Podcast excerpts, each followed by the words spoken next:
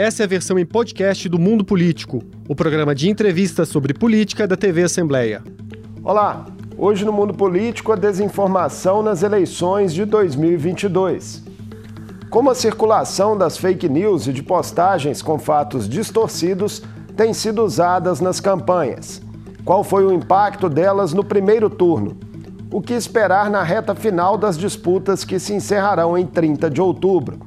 A Justiça Eleitoral tem conseguido lidar adequadamente com a questão?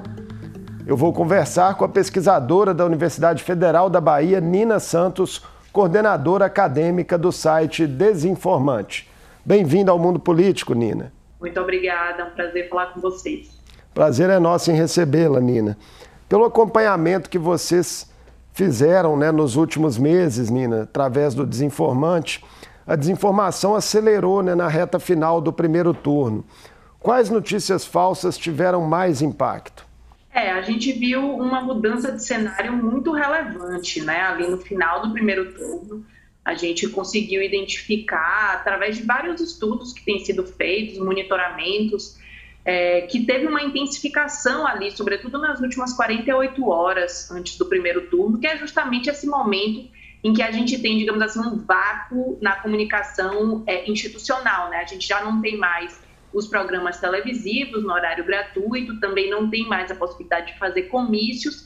Então, é justamente esse momento em que fica esse espaço de comunicação e também o momento em que muitos eleitores e eleitoras tomam a decisão de em quem vão votar, A taxa de pessoas que decidem no último momento, sobretudo no primeiro turno, que eram 5 candidatos, candidatos a 5 diferentes cargos, esse momento era muito crucial. E a gente viu, de fato, esse aumento muito significativo nessas últimas 48 horas.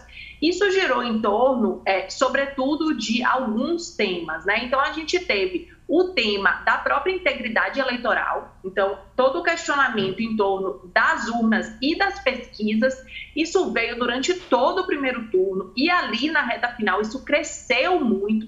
Então, a gente viu, por exemplo, que teve uma ação para fazer com que, nos resultados do Google, tanto para o nome de Lula quanto para o nome de Bolsonaro, o que aparecia como primeiro resultado da busca era uma pesquisa que mostrava Bolsonaro na frente, que era um resultado que diferia de todas as outras pesquisas que estavam sendo publicadas e também, hoje, tendo o resultado, a gente sabe que difere do resultado anunciado pelo próprio TSE no primeiro turno, Então, essas fake news sobre a integridade eleitoral, das urnas, das pesquisas, foram muito fortes. A gente também teve muita fake news ligada à questão religiosa. Isso acabou aparecendo mais no dia seguinte às eleições, a partir da segunda-feira, mas isso já estava rodando desde o final de semana. Toda a discussão sobre satanismo, sobre maçonaria, esses foram temas que eram importantes desde o começo da campanha, mas que ganharam muita velocidade, muito volume nessa reta final. E também a questão da criminalidade, Sobretudo, uma fake news ligada ao traficante Marcola, conhecido líder aí do PCC, que foi divulgada no final do sábado e conseguiu aí ter quase 1,5 milhão de views até o final da manhã de domingo, quando foi retirado do ar depois de uma ordem do TSE. Então, esses foram alguns dos temas principais que a gente viu crescer aí nessa reta final do primeiro turno. Que, pelo alcance, podem ter tido repercussão, direta ali no resultado final. Nina, mentiras usadas como armas eleitorais existem desde sempre na política, mas o fenômeno mais massivo e ganhou mais holofotes aí no Brasil a partir de 2018. É possível traçar paralelos de lá para cá?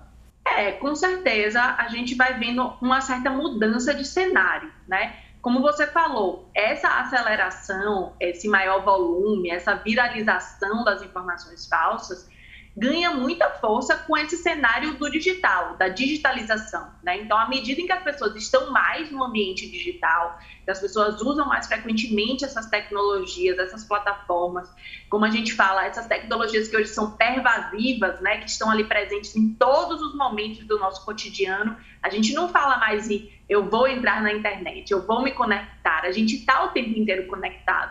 Então, à medida em que isso vai fazendo parte do cotidiano, essa importância desse ambiente digital cria uma série de novas possibilidades para a informação de forma geral. E aí isso vale também para a desinformação. Então, o que a gente vê entre 2018 e 2022, eu acho que tem algumas coisas muito relevantes que acontecem, né, entre esses dois pleitos.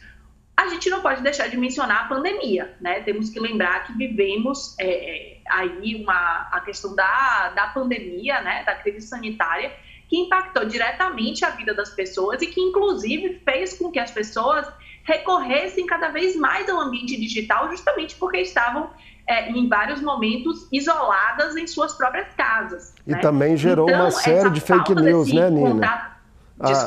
Desculpa te interromper, mas é porque a pandemia também acabou gerando uma série de fake news, né, de circulação de desinformação, como em poucos momentos se viu, né? Com certeza, com certeza. Eu acho que a pandemia ela foi responsável, inclusive, por mostrar como que a gente precisa encarar a desinformação para além dos momentos eleitorais também, né? Porque essa discussão sobre fake news, sobre desinformação, ela surge muito ligada à questão política, à questão das eleições, mas a gente viu como que numa crise sanitária as fake news podem levar muito diretamente à morte das pessoas, né? Então as consequências são muito concretas e muito cruéis. E justamente nesse momento de pandemia, as pessoas tiveram que recorrer muito ao digital. Então isso acabou se tornando ainda mais parte do cotidiano das pessoas. Mas para além disso, entre 2018 e 2022, a gente teve também ações importantes do ponto de vista, digamos assim, mais institucional, né? Tanto as próprias plataformas de mídias sociais, elas foram desenvolvendo novas regras, né, novas formas de autorregulação, ou seja, aquelas regras internas que as próprias plataformas aplicam sobre o que é que vale e o que é que não vale, né, nas suas comunidades, no seu espaço, quanto do ponto de vista do TSE, que também foi se aprimorando e foi, digamos assim, encarando esse tema da desinformação como um tema muito central. Não é à toa que nas eleições desse ano, a gente tem uma série de medidas inovadoras, né, que estão sendo implantadas pela primeira vez, como, por exemplo, o acordo do TSE com as plataformas, que já prevê ali uma série de medidas específicas para esse momento eleitoral. Infelizmente, não está sendo suficiente, mas é um cenário bastante diferente de 2018. A gente reconhece esses esforços, né? Até tivemos a oportunidade de cobrir um seminário internacional do TSE sobre fake news. Agora, falando especificamente das plataformas, né? Muito se discute que elas deveriam ter mais responsabilidade ali de forma geral sobre os conteúdos que são ali veiculados, né? As iniciativas, né, preventivas traçadas aí em parceria com o TSE, você já falou que considera elas insuficientes. Por quê? Eu acho que, na verdade, a gente tem dois níveis de problemas, digamos assim. O primeiro é justamente essa questão de que nós temos uma série de temas que não estão cobertos nos acordos que foram feitos entre as plataformas e o TSE. Por exemplo, a gente tem um certo tipo de proteção contra a desinformação eleitoral, né, contra essa desinformação sobre a integridade eleitoral, sobre as urnas, sobre o processo eleitoral em si. Isso está contemplado nos acordos que foram feitos com a maior parte das plataformas. Então, em teoria, elas rapidamente devem retirar do ar conteúdos que tenham desinformação eleitoral, mas isso não contempla nenhum tipo de desinformação contra candidatos. Então, se a gente tem, por exemplo, como a gente viu no primeiro turno, no último minuto, fake news sobre um candidato A ou B, uma candidata A ou B, isso não está previsto em nenhum dos acordos. Então, isso demora, quando acontece, demora muito de acontecer e depende de ordens judiciais específicas. E aí a gente vê, por exemplo, que um vídeo, em 12 horas que ele fica no ar, ele consegue ser visto por 1,5 milhão de pessoas na véspera da votação. Então, isso pode ter um impacto muito grande na decisão de voto das brasileiras e dos brasileiros. Isso não está contemplado, entre outros pontos, como, por exemplo, a falta de políticas das próprias plataformas para prevenir uma sublevação contra a ordem democrática, por exemplo, que é algo que, felizmente, a gente não viu, né, no primeiro turno, tentativas de ruptura institucional, como a gente viu nos Estados Unidos, por exemplo, com a invasão do Capitólio, mas ainda é algo que paira aí no cenário político, porque alguns grupos políticos, especialmente de extrema-direita, já ameaçaram esse tipo de ação. Então, a gente vai ver aí como é que as coisas vão acontecer nesse segundo turno, mas é muito importante esse ponto de proteger, digamos assim, a ordem democrática para que essas plataformas digitais não sejam usadas para incitar a violência contra as próprias instituições, né? Então, acho que esses são aí dois pontos cruciais. Mas, além do que não está contemplado nos acordos, a gente está vendo que tem um outro problema, que é o que está contemplado nos acordos, mas não está sendo feito. Então, infelizmente, a gente tem visto que tem coisas que foram prometidas, foram acordadas entre as plataformas e o TSE e não estão sendo feitas. A gente tem, por exemplo, um estudo feito pelo NetLab da UFRJ, que mostra que uma série de anúncios que ferem a integridade eleitoral estão indo ao ar. Né? Eles fizeram testes na plataforma Meta e mostraram que anúncios que questionam o funcionamento da urna eletrônica, que questionam o resultado eleitoral, continuam sendo aceitos na plataforma, ainda que, em teoria, as políticas do grupo Meta não permitam que esse tipo de conteúdo seja anunciado. A gente tem visto também muito conteúdo de violência política que permanece no ar durante muito tempo antes de ser retirado. Então, eu acho que a gente tem problemas aí em duas instâncias, né? Na instância do que não está coberto ainda pelas regras que estão colocadas e na instância do que está coberto pelas regras que estão colocadas, mas não está sendo respeitado. É um problema bastante grande aí que a gente tem nas eleições desse ano. Diante desses exemplos que você coloca, Nina, como é possível avaliar a atuação da Justiça Eleitoral até aqui, né, que prometia aí mais rigor e muita intransigência no combate às fake news? Eu acho que tudo depende do parâmetro, né, que a gente adote para fazer essa avaliação. Como eu estava falando antes, de fato, eu acho que tem uma evolução positiva entre 2018 e 2022.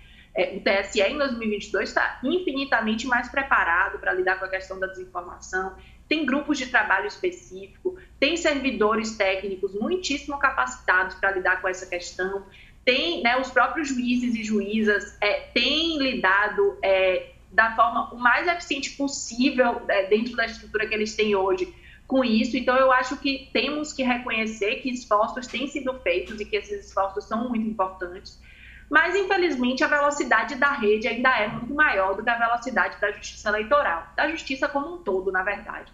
Então, a gente vê que, muitas vezes, a gente tem, eu acho que, um problema de velocidade e um problema de escopo.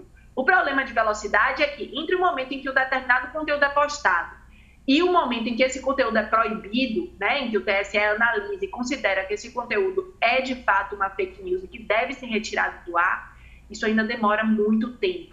Se a gente pensar nesse episódio de Marcola, né, que marcou aí a véspera do primeiro turno, o vídeo entrou no ar, se eu não me engano, foi às 20h30 do dia primeiro, né, da véspera do primeiro turno. Ele foi retirado do ar definitivamente ao 12h30 do dia seguinte. Então, ficou aí no ar um pouco mais de 12 horas, umas 15, 16 horas. Esse vídeo foi visto por 1,5 milhão de pessoas.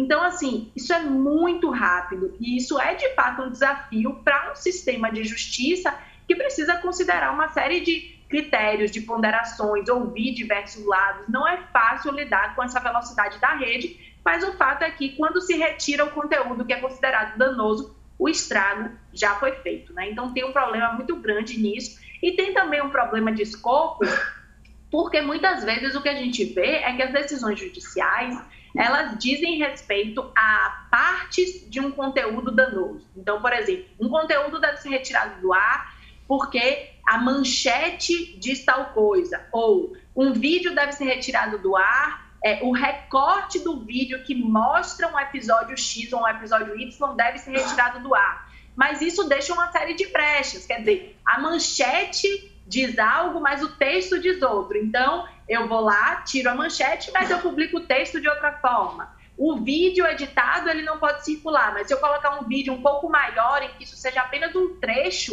isso pode continuar no ar. Então, isso vai gerando uma série de estratégias, digamos assim, para se adequar às decisões judiciais, mas manter esse conteúdo. Inclusive, a gente tem visto, por parte de alguns canais, justamente essa estratégia. Ok, o meu vídeo foi derrubado, eu tiro ele do ar, na sequência, eu publico um outro vídeo denunciando que eu estou sendo vítima do que alguns chamam de censura, né? Eu acho que é um argumento um pouco falacioso nesse caso, mas se dizem vítima de censura e repetem o mesmo argumento que acaba de ser retirado do ar por ordem do TSE. Então, a gente tem aí um problema que vai se multiplicando, né? A rede social, os ambientes digitais têm essa questão de que os ambientes, os argumentos, os conteúdos, eles vão se multiplicando. E a justiça, infelizmente, não dá conta dessa velocidade de multiplicação desses conteúdos. Será que nossas instituições e a sociedade como um todo aí estão todos fadados a enxugar gelo na questão? É, eu acho que por um tempo sim, né? Eu acho que isso é um pouco do que a gente tem feito e num cenário tão grave e tão imediato, né, como que a gente vive, enxugar gelo tem o seu valor. Mas eu acho também que a gente precisa buscar soluções mais completas, mais complexas para esse problema que é complexo.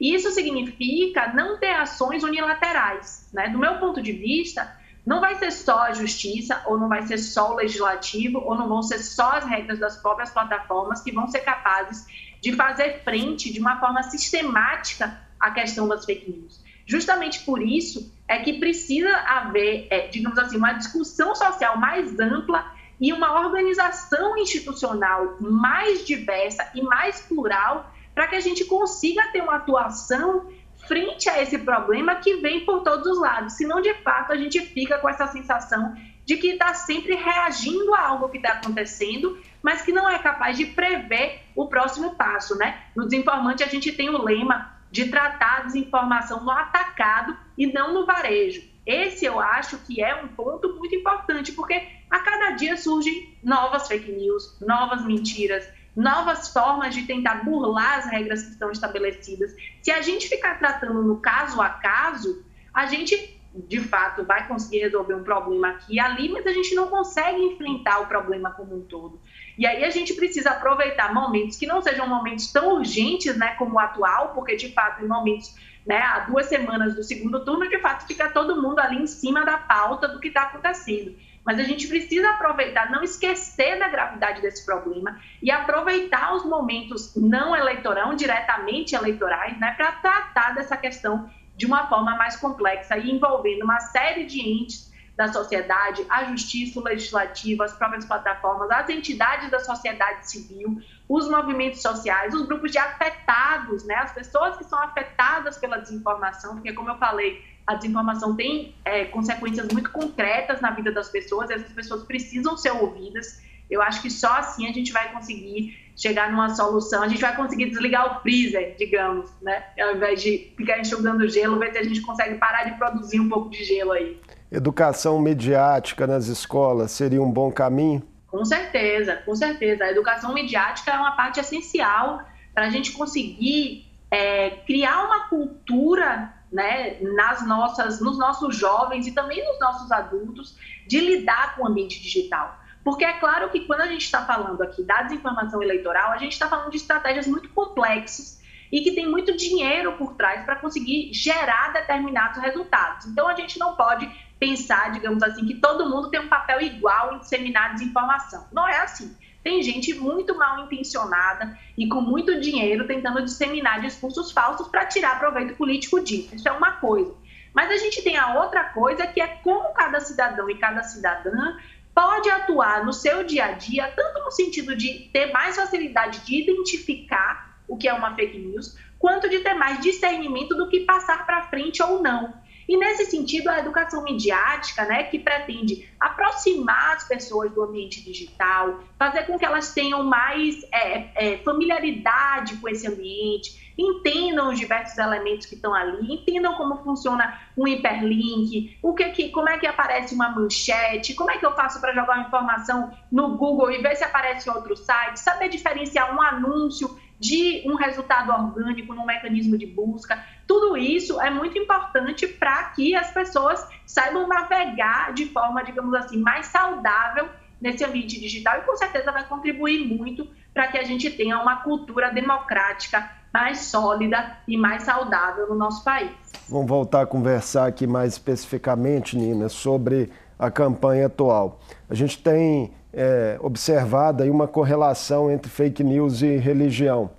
É uma escolha deliberada aí de campanhas, talvez apostando até mesmo nas paixões que o tema desperta, né, nesse campo, né? Com certeza, com certeza. Esse é um tema que tem aparecido desde o começo da campanha, na verdade desde a pré-campanha, né? Um tema muito relevante.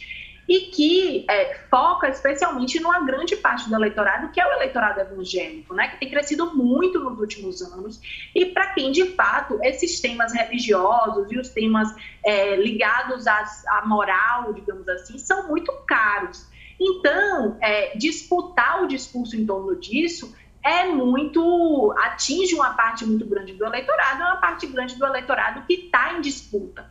Então, o que a gente tem visto é que esses temas, muitas vezes, a gente vê os temas se distribuindo de forma diferente nos diferentes espaços de comunicação, né? Então, se a gente assistir um debate eleitoral na televisão, possivelmente a gente vai ver os temas aparecerem de uma forma diferente, como a gente vê esses temas aparecendo num grupo de WhatsApp, que possivelmente vai ser uma forma diferente do que a gente vê num perfil de Instagram.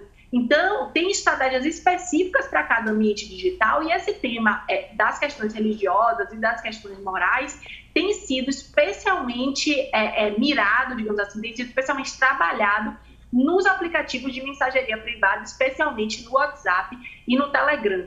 Então, esses são espaços em que a formação, porque esses são espaços que misturam, né, tanto a comunicação interpessoal, a comunicação entre duas pessoas, grupos de familiares, amigos, colegas de trabalho, quanto grupos muito maiores, especialmente no Telegram, que se unem em torno de uma determinada identificação temática, uma determinada identificação religiosa, e nesses espaços as informações circulam de forma muito rápida e são muito difíceis de serem rastreadas, né? Como é que essa informação circula, de quem para quem, onde começou. É diferente das plataformas abertas, como o Twitter, por exemplo, em que a gente tem uma facilidade muito maior de acompanhar a disseminação da informação. Então, essa desinformação religiosa, ela tem circulado principalmente nos aplicativos de mensageria, mas claro que aparece também em outros ambientes, e ela tem uma série de mídias que alimentam, né, esses canais. Então, quando a gente está falando de comunicação digital, a gente precisa sempre pensar nessa dimensão multiplataforma. Então, é claro que a gente está pensando na mensageria, mas ali tem um link de uma série de sites ligados às questões religiosas que vão parar nesses grupos de mensageria. A gente tem relação com determinados canais de televisão, com determinadas rádios. Esse conteúdo todo vai alimentando essas conversas e fazendo com que as pessoas se engajem e passem esse conteúdo adiante, fazendo com que eles circulem cada vez mais. No enfrentamento, né, nessas diversas redes, tem chamado a atenção, Nina, as respostas da esquerda, né, às táticas bolsonaristas, a partir, sobretudo, da atuação do deputado federal André Janones, que assumiu ali uma espécie de coordenação digital da campanha do ex-presidente Lula. O Vale Tudo agora tem certa paridade de armas? Será que dá para a gente fazer uma analogia assim? Eu acho que a gente precisa ter...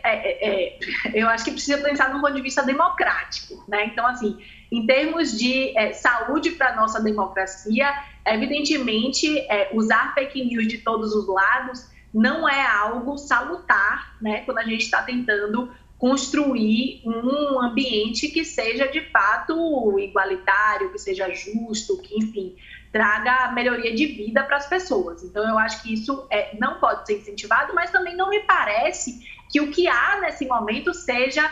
que os dois lados estejam usando das mesmas armas, né? Eu acho que do lado bolsonarista a gente vê já há bastante tempo uma estrutura bastante complexa, bastante bem financiada e bastante articulada de disseminação de fake news constante como estratégia política, e eu acho que do lado da esquerda a gente tem visto uma série de problemas em construir uma comunicação digital que consiga fazer frente a essa ação bolsonarista, né, da esquerda de forma geral. Então, tem uma série de críticas aí, a dificuldade da esquerda de se apropriar desse ambiente digital e de conseguir fazer com que os seus discursos, com que as suas, os seus argumentos se disseminem nas redes. E aí chega essa figura do André Janones, que tem as suas peculiaridades e que consegue, de alguma forma, trazer, ainda sem entrar na questão específica da fake news, mas ele consegue trazer uma certa maleabilidade, uma certa rapidez, uma certa linguagem, né? Uma certa forma de se colocar nesse ambiente digital que traz um ar para a esquerda que a esquerda não tinha, né? Então, ele consegue mobilizar pessoas, ele consegue trazer a atenção das pessoas, como outros perfis de esquerda não têm conseguido fazer. E aí, de fato, ele tem trazido uma série de conteúdos, aí, alguns deles me parece que, eu confesso que eu não vi a fundo, né, essa questão, mas me parece que alguns conteúdos aí são problemáticos, sim, alguns outros não, alguns outros são verídicos mesmo. A questão é que eu acho que o fato de André Janones conseguir ter tanta atenção mostra, na verdade, a incapacidade do resto da esquerda de lidar com esse ambiente digital de forma competente, né? Eu acho que esse é o alerta que isso nos traz, para que a gente consiga construir uma comunicação que seja bem feita, digamos assim, em todos os campos políticos, que sirva para qualificar o debate e não para desqualificá-lo. Até por uma questão de justiça, a gente tem que reconhecer também que alguns veículos de imprensa flertam, né, abertamente com as notícias falsas, não só repercutindo, como dando voz a quem as utiliza sistematicamente. Esse tipo de postura, né, torna ainda mais difícil para o cidadão comum separar o joio do trigo? Sem dúvida nenhuma. O papel dos veículos de imprensa em dar maior visibilidade a notícias falsas é essencial, porque são veículos que já são, alguns desses veículos, né, já são respeitados, já têm um público construído e eles acabam dando uma repercussão muito maior para essas informações falsas do que elas teriam se tivessem uma circulação limitada em determinados perfis de Twitter, de Instagram ou em grupos de WhatsApp. Então, o tipo de legitimidade que essa informação ganha quando vai parar em algum tipo de veículo de comunicação é muito maior, e isso é muito grave. E tem um segundo nível de gravidade nisso, que é o fato de que algumas plataformas, como o YouTube, por exemplo, têm construído as suas políticas de combate à desinformação com base em promover a informação que vem do que eles consideram como veículos confiáveis. E aí, quando você tem entre esses veículos confiáveis, veículos que estão sistematicamente divulgando fake news, isso se torna ainda mais complicado porque esses conteúdos estão sendo promovidos pelas próprias plataformas. A gente tem um outro estudo feito também pelo NetLab da UFRJ, que mostrou, por exemplo, como que canais, na verdade, da Jovem Pan no YouTube tem sistematicamente divulgado conteúdos problemáticos e como que esse conteúdo problemático tem sido privilegiado pelo YouTube, tem sido altamente recomendado pelo YouTube para usuários anônimos, ou seja, aquele usuário que entra na plataforma, não tem login, não tem cadastro, não sabe o que procurar, chega ali na página inicial do YouTube e se depara com esse tipo de conteúdo que está sendo recomendado por ser considerado como um veículo de informação.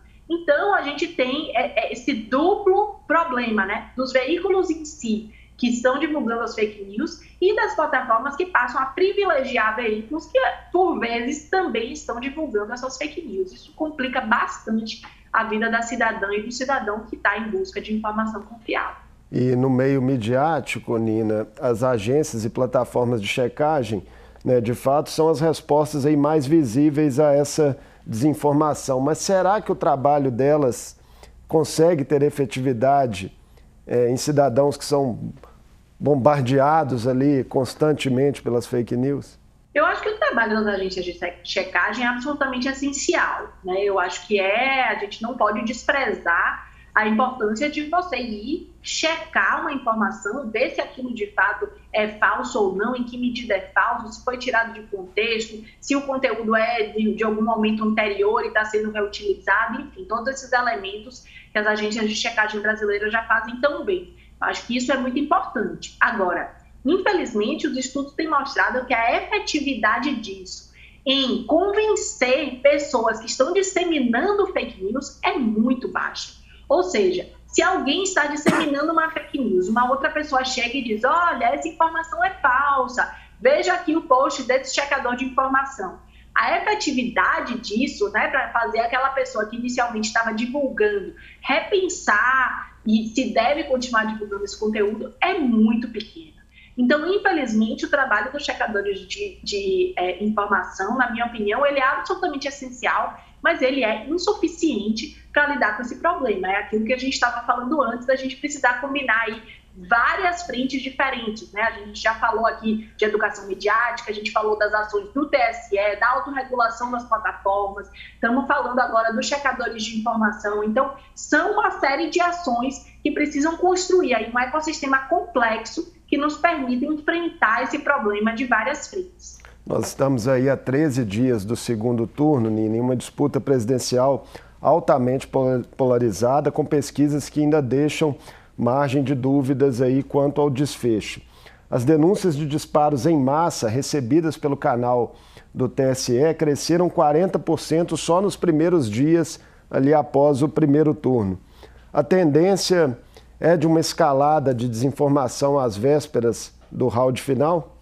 Olha, é um pouco exercício de futurologia, né? Tentar dizer o que é que vai acontecer, mas infelizmente eu acredito que sim. Justamente porque a gente tem esse momento de vácuo de informação novamente, né?